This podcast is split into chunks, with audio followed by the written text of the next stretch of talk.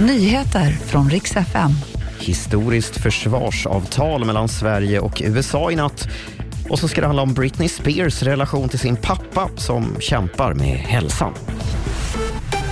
Vi ska börja med ett historiskt avtal som skrevs under i natt mellan Sverige och USA. Amerikansk militär får framöver rätt att fritt använda totalt 17 svenska baser, anläggningar eller övningsområden. Och det innebär att de kan placera ut personal, genomföra övningar och mellanlanda för tankning med såväl flyg som fartyg. Däremot säger försvarsminister Pål Jonsson att det inte är aktuellt med kärnvapen på svenskt territorium. Avtalet måste godkännas av riksdagen och kan börja gälla inom ett år.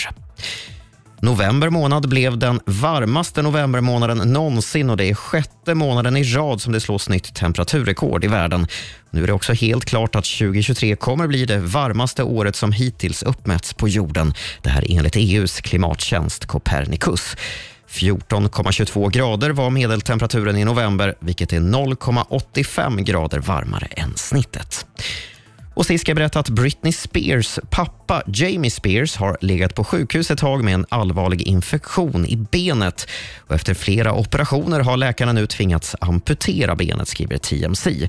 Britney och hennes pappa bröt ju kontakten efter att han förlorade förmyndarskapet över henne. Men relationen ska nu vara på bättringsvägen. Enligt källor ska Britney ha pratat om att skicka pengar till honom för att hjälpa till med sjukhuskostnaderna.